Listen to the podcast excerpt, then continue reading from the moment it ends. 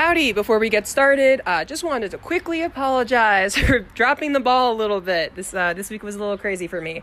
So we will be releasing the next three episodes on Saturday, Sunday, and Monday. So stay tuned each day for a different episode drop. We also have some really exciting news. Um, we finally have our dates for our online virtual senior directing premiere. So you can find us on June 10th when we release the different programming blocks for each film. And then on June 11th, you can find us for the live virtual Q&A where we get to talk more in depth with each filmmaker. Um, so yay, it's going to be really fun. There will be links in the description and uh, hope to see you there. Enjoy the episode. Also, as always, sorry for the swearing.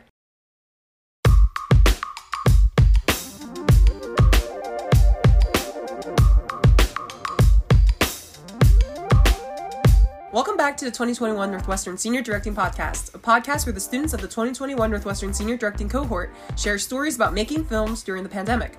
I'm your host, Ray Tang, and I'm excited to be speaking with my friends about their artistic backgrounds.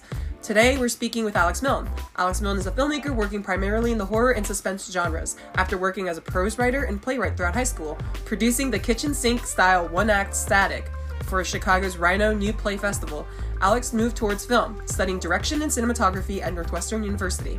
With his increased cinematic focus, Alex has also developed an increasing affinity towards the surreal and supernatural, drifting away from his earlier character driven realist work. In his film and photography practices, Alex seeks to investigate the emotional realities and incoherencies of alienation, individualism, and moral crisis in the contemporary world. But mostly, Alex wants to make cool stuff with his friends. Alex, thanks for being here. Yeah, for sure. Yay. Thanks for, uh, thank you for having me. How you doing? Yeah, uh, I'm doing well. Um, sure. life. I mean, I'm a little under weather as you know today, but I'll power through. It'll be okay. Um, how are you? How are you doing? Yeah.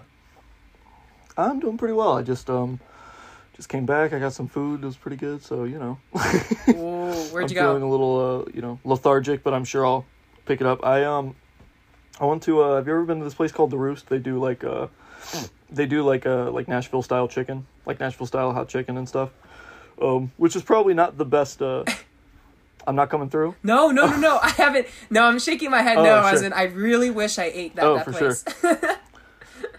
Oh, they're very good. Um, but it's probably not the best idea for. Uh, it's probably not the best idea before you have to be like energetic. It, it's kind of the thing that uh, kind of uh, takes all the energy out of you. oh, it's a Um, nap time food. It's one of those meals you need a nap after. Yes. Yeah, yes. exactly. Oh my Yeah. god, we're on the same wavelength. A little laggy, but it's okay. Yeah, for um, sure. for viewer for listeners, um, Yeah. viewers. Nobody's watching this, anyways.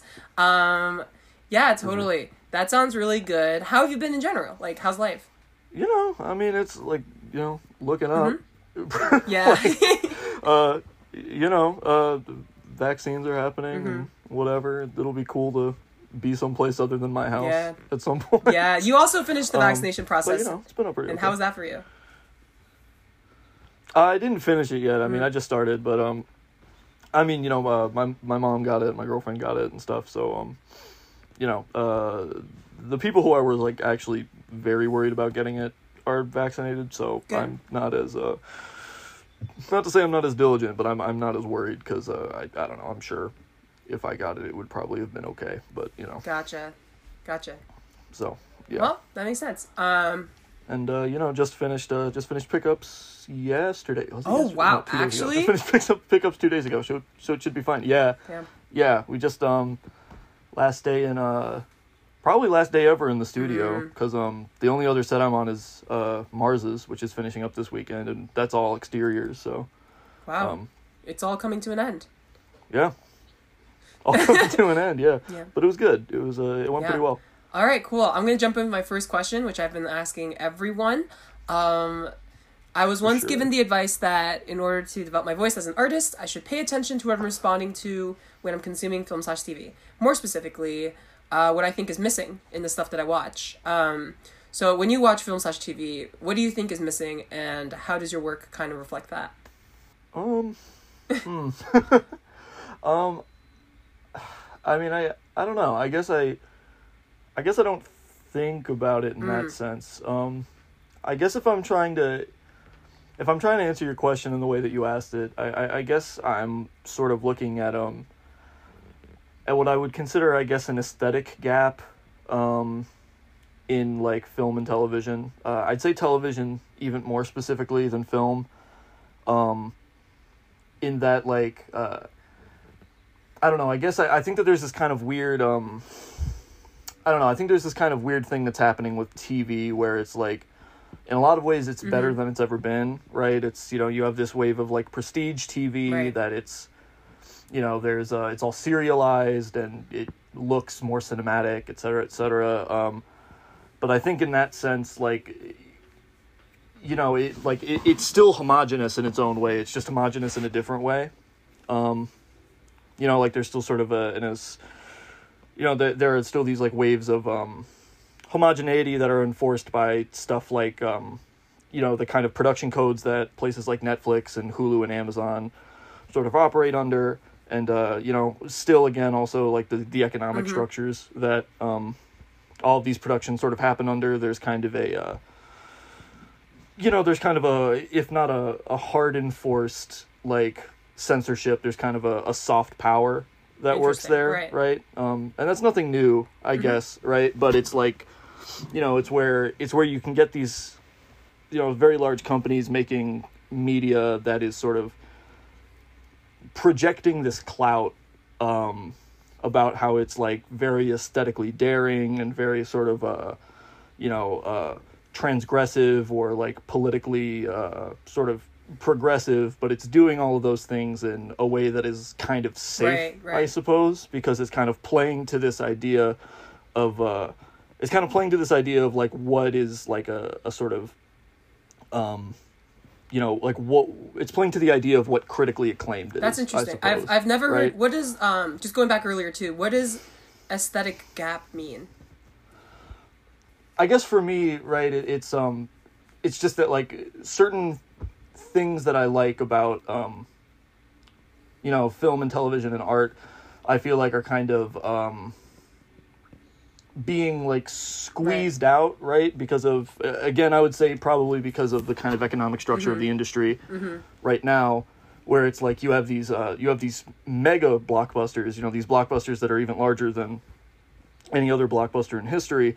Um, and then you have these like incredibly small sort of prestige auteur projects that are explicitly made for like basically Right. an awards run Right. and no other reason.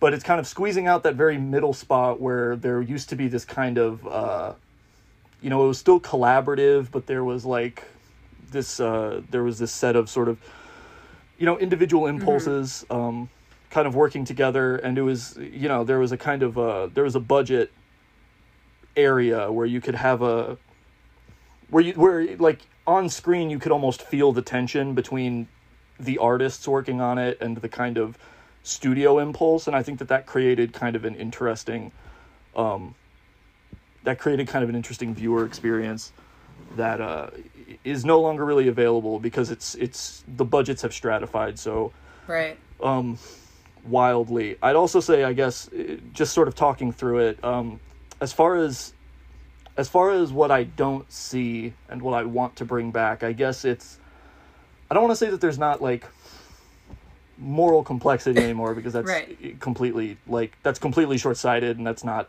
correct but i do think that there's a kind of um i think there's a kind of impulse to have your work be this like uncomplicated reflection of your Right. worldview Mm-hmm, if that makes sense um and you know and i feel this when i'm writing and when i'm making things where it's like there's this anxiety about creating something where there's any gap between what you want to project as how you see the world and how the piece of art can Right, be right. interpreted um you know and like you know i completely get that but when i think about a lot of my favorite work um like it, it's about that ambiguity not because um not because ambiguity is inherently good right but because it it invites the audience to become a more active participant in the process. And so i guess if anything um what i'm trying to do and uh, you know probably not succeeding but hopefully one day succeeding to do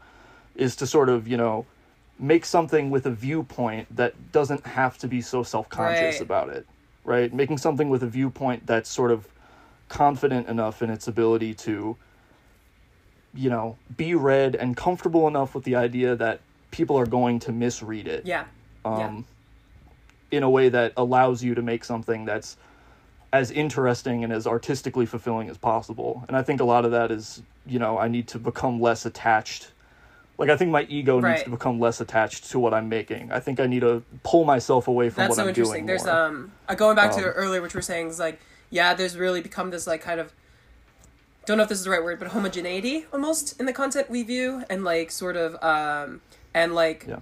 just like yeah, putting that identity into the work. Um, I think it's just such a fascinating question that we're not, because you know, like directors are almost always supposed to like attach some kind of like piece of themselves to their work in a way that's like deeply personal, and it feels like we lost that like that that distance almost sometimes. Like I don't know if that's the right wording, but like that like healthier distance. Um, but either way, could be a misconstruction of what you said. But I do want to um. No, I mean, I think I'm Oh, sorry. I just just to like like I do think you're like no like I think I think you're right. Um, not in that like like I don't know. Not in that I think like I think that there's a lot of Mm-hmm. style now, right? Like I think that there is a sense of style and there's a sense of like you know um, aesthetic push, right? But I think a lot of what is um, you know sort of missing or not even missing, right? Because you do have these very small budget films that you know all have, uh, whether they're good or not, um, they all have this kind of overarching hand of like, okay, I can tell that like four or five people had a really specific viewpoint. Um, but I guess I would say that like, I think the big thing is just with how large blockbusters have gotten and how sort of um monopolized a lot of the industry is by I mean like Right. Disney to be just Yeah, kind yeah, of blunt yeah. with it. Um you know, it's like the the kind of the viewpoint that you're getting is sort of more and more whittled down Mm. by committee, I think. So it's like you're getting these things that may have these kind of surface level aesthetic flourishes like um you know, like you think about like Thor Ragnarok and it's like, well that's a movie that you could say is sort of auteurish because you can tell that Taika Right. Waititi made it, right? Um, like because there is a visual style and there's a, Mm-hmm. a sound to it. Um, but there's still that kind of uh, there's that kind of Yeah. shadow over it.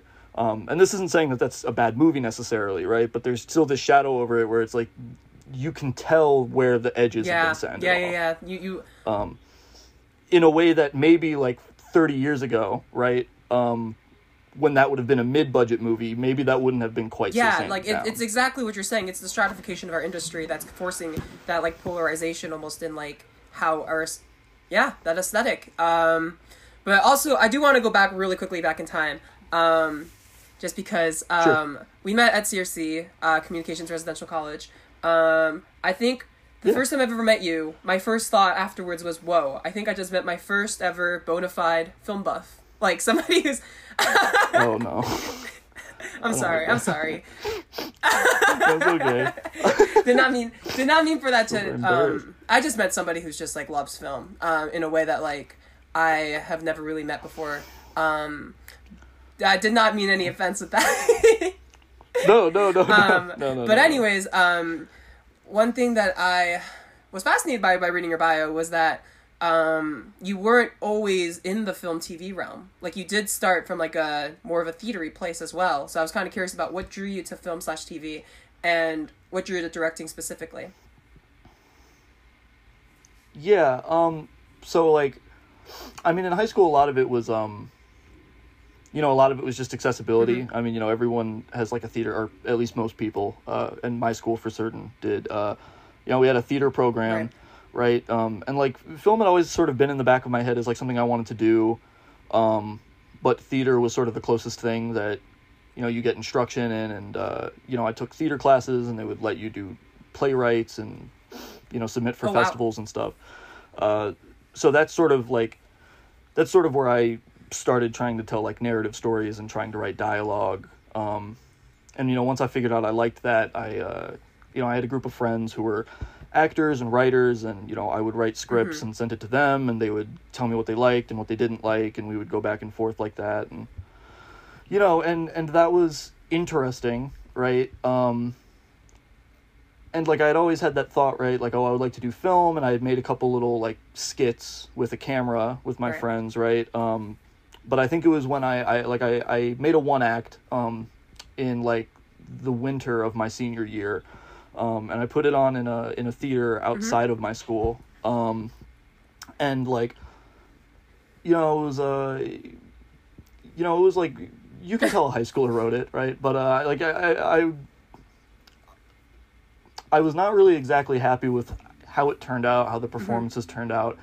Um, and you know, I guess what I kind of walked away from it with was like I was reading the script and I was watching the play and I realized that like I wasn't really writing a play, I was writing a movie. You know, I was thinking about it in these like you know, I was trying to think about it in these visual yeah. ways and in these these kind of rhythms that you can't really do on stage. You know, I was thinking about these very precise rhythms of dialogue and these very precise ways that scenes Totally, would yeah. transition. Um, and you know, I kind of realized that like the theater isn't really for that, and I think to to love the theater, I think you really need to like love trusting Mm-hmm, your actors, right? Um, and hopefully, hopefully, hopefully, at some point I get to there. Hopefully, at some point I get Right. Mm-hmm. there with film because I also think that's how you get good film performances. But um, I sort of saw that play and I realized that like, you know, th- the real way to get what I wanted, that sort of feeling to the audience, was not going to be on the stage. It was going to be through like using a camera and like using light in very specific ways and and having that cut, like having the edit. Um, so that's kind of when I transitioned over to that. Um, but you know, I'd always been really into watching movies and trying to figure out like what made them tick, right? Um, but I think that until I sort of did that play, I never really understood. You know, I never really. It's like I understood it in my brain, but I never really like internalized the difference between the Yeah, mediums, yeah. right? Like I thought it was all just kind of Mm-hmm. a stylistic thing, um, but I didn't understand the difference in how the mechanics worked and like what could constitutionally not really be a play versus yeah, what could. yeah. There's there's certain fundamentals that like exist over one medium, and like, um, I think that discovery is really important, and that's like fascinating. That that's kind of how you entered film. Um, so let's talk about your senior directing project, which is currently a title in progress. Um, yeah. um, but would you mind telling us what your film is about? Yeah, I mean it's so it's basically uh it's basically like invasion of the body snatchers with Mm, yeah. with a landlord basically. Uh so there's just like a landlord body snatcher. Um it's kind of framed from the first bit as a as kind of a suspense film um where he like kidnaps one of Mm-hmm. his tenants, right?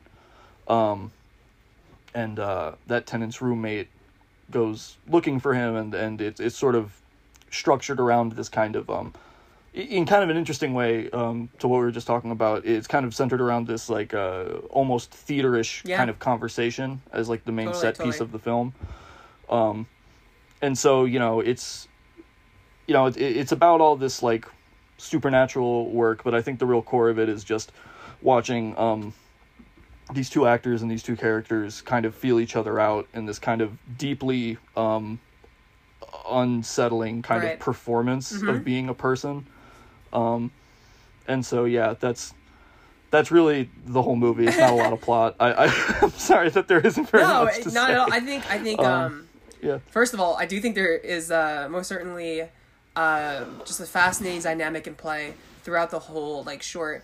Um, and also, I'm like just thinking back to what you're saying about how you were going in theater and you couldn't like you felt that like it wasn't visually underpinned and that was like affecting your storytelling. It's so obvious here too. It's interesting that you say it's like a um, you know it's like more theatery.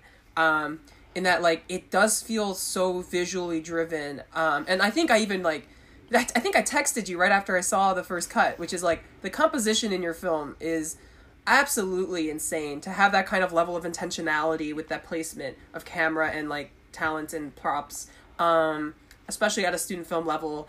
Um, how are you able to kind of pull off that type of coverage? Was there a lot of planning? Did you guys kind of run it on set? How did that work out?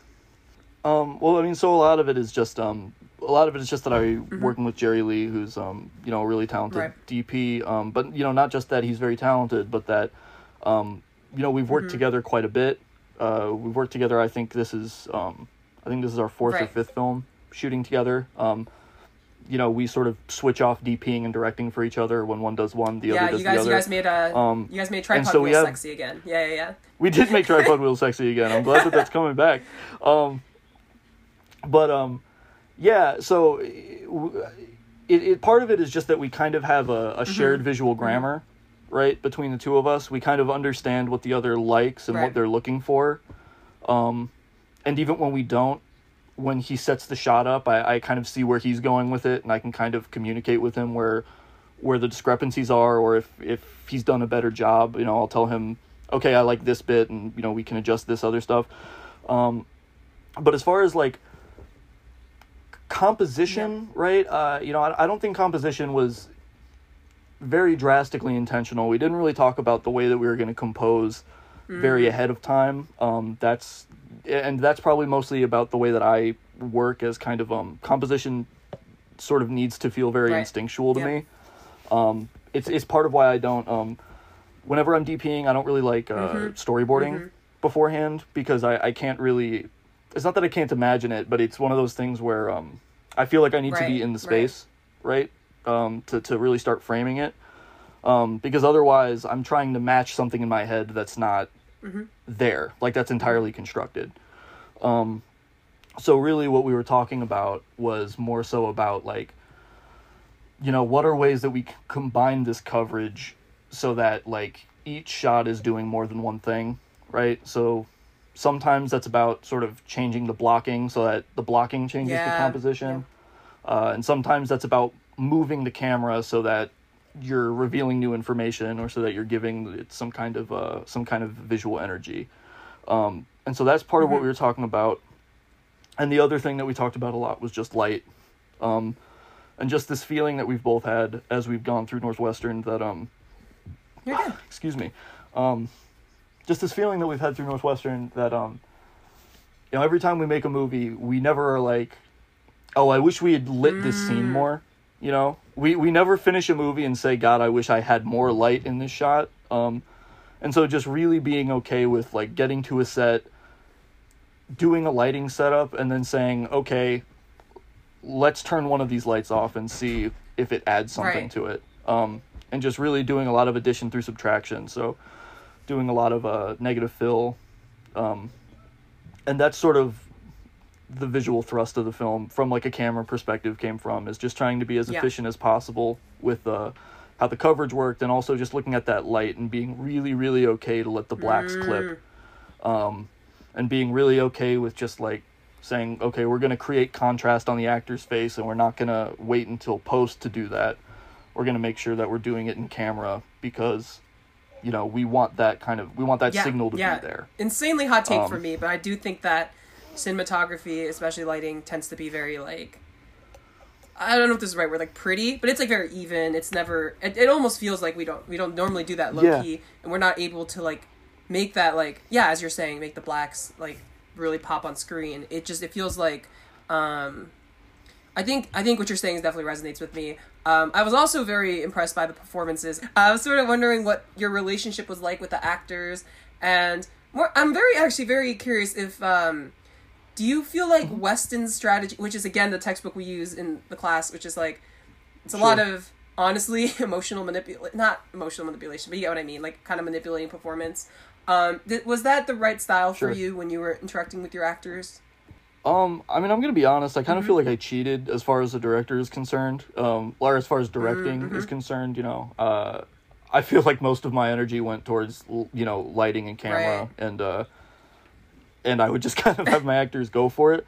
Um, I I did about um, you know, I I- did about two sessions of rehearsal, about you know two and a half hours each, right? Um, before we shot, so just going through, getting really familiar with the material, and having that opportunity. Uh, having that opportunity before being on set to have the actors kind of come up to me and be like, okay, like I, I don't know if this line is working for me. I don't know what I'm supposed to be Right. feeling.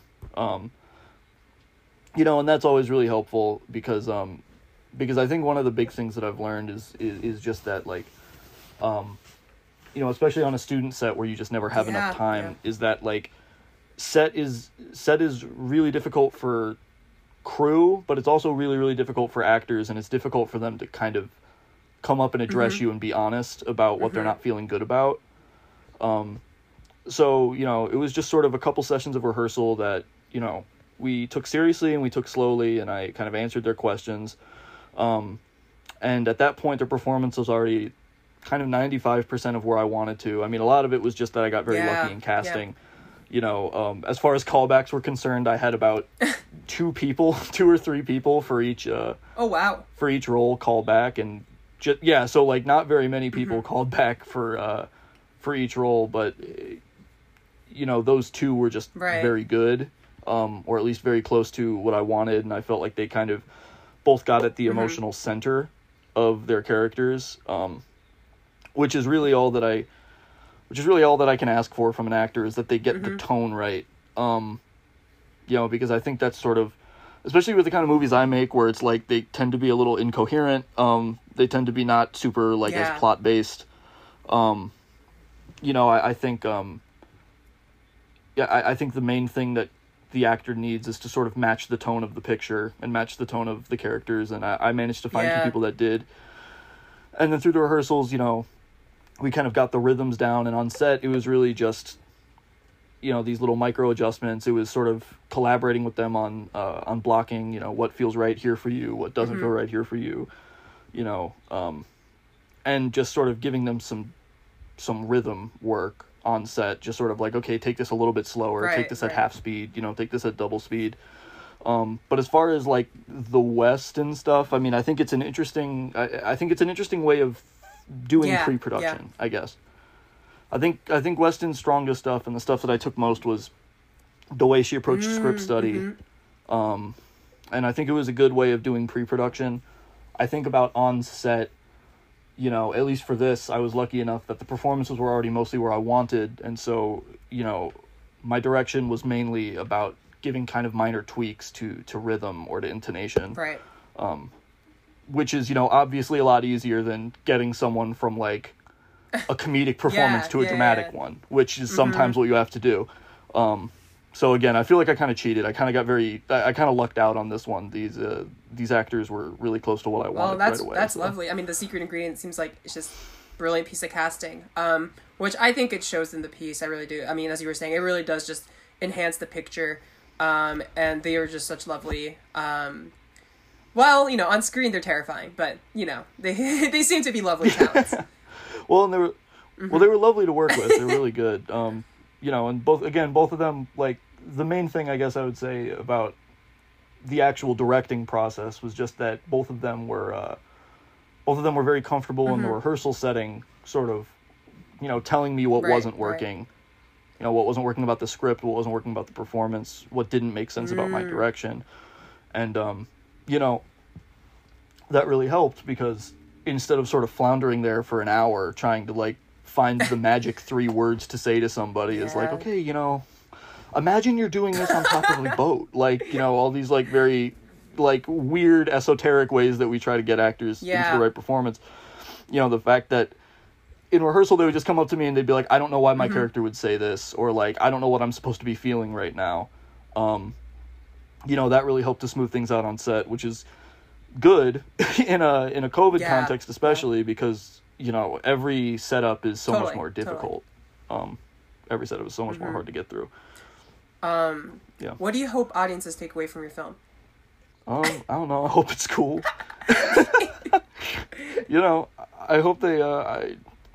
I don't know. I hope. Uh, I guess. I, I guess the main thing that I hope any of my work does, at least any of my work to this point, is just um, that there's some sort of tone that resonates with a feeling someone might have about the Right. conditions of life, I guess. Um, which is a very broad thing to say and like a pretty pretentious thing to say, but I guess um, when I think about what attracts me to, to horror, right, as a genre, is that I think um, you know, like like John Carpenter says this thing right about how fear is sort of the most uh, instinctual of emotions, right? And I think that's partially true.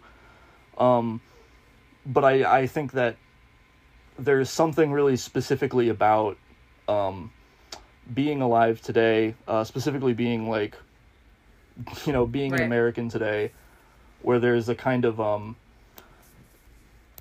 you know, there's a kind of rot. Yeah. there's a kind of rot at the heart of uh, you know, there's a kind of rot at the heart of like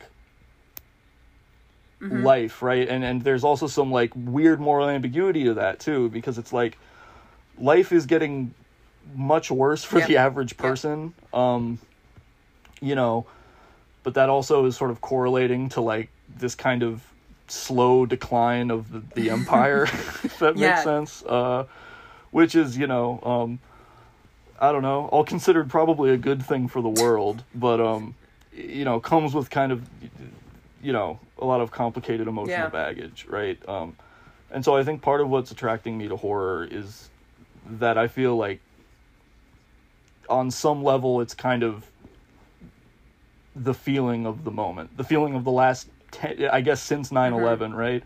Um, you know, the feeling of being an American has been this kind of gut feeling that, like, stuff is beyond Yeah. fixing. like, we're not, we're not coming. I don't want to say coming back because I don't think that uh, life was ever particularly great, Right. right? But um, and I definitely don't have uh, very positive opinions of, um, you know, uh, American foreign policy from that period, um, or at any Mm-hmm, Yeah. point in history. You're, re- you're really just but, um, outing both of us as uh, dirty leftists for sure. Yeah, sure, but um, but you know, like I, I I do think that there's sort of that kind of inflection point of you know like post 9-11 which I, I guess is sort of like my entire Yeah. sentient life right i think the most like um you know i think the most overwhelming sense is this kind of background radiation of Oh, dread right is this sense that like is the sense that like everything's kind of coming apart um and so i guess like to be more specific that's kind of what i'm trying to get at um in all the stuff i've been doing in the last two or three years is trying to get at this sense of like uh you know kind of zombie empire kind of just like gobbling up whatever's in front of it Yeah, yeah. Um, Describing uh, the simmering anxiety that is being an American as rot is definitely, I think, such a specific and like um, fascinating word choice, and it, it really does kind of speak to. At least I feel that like kind of anxiety throughout the film. Um, and you can too at the senior directing premiere. Wow, look at that! That wasn't stilted at all. Um, but genuinely, Alex, thank you so much for being here. I always love chatting with you and picking your brain about different film things. Sure. This was so lovely. Thank you, thank you. No of course yeah thank you so much it was lovely talking to you um i hope uh, i hope this is like usable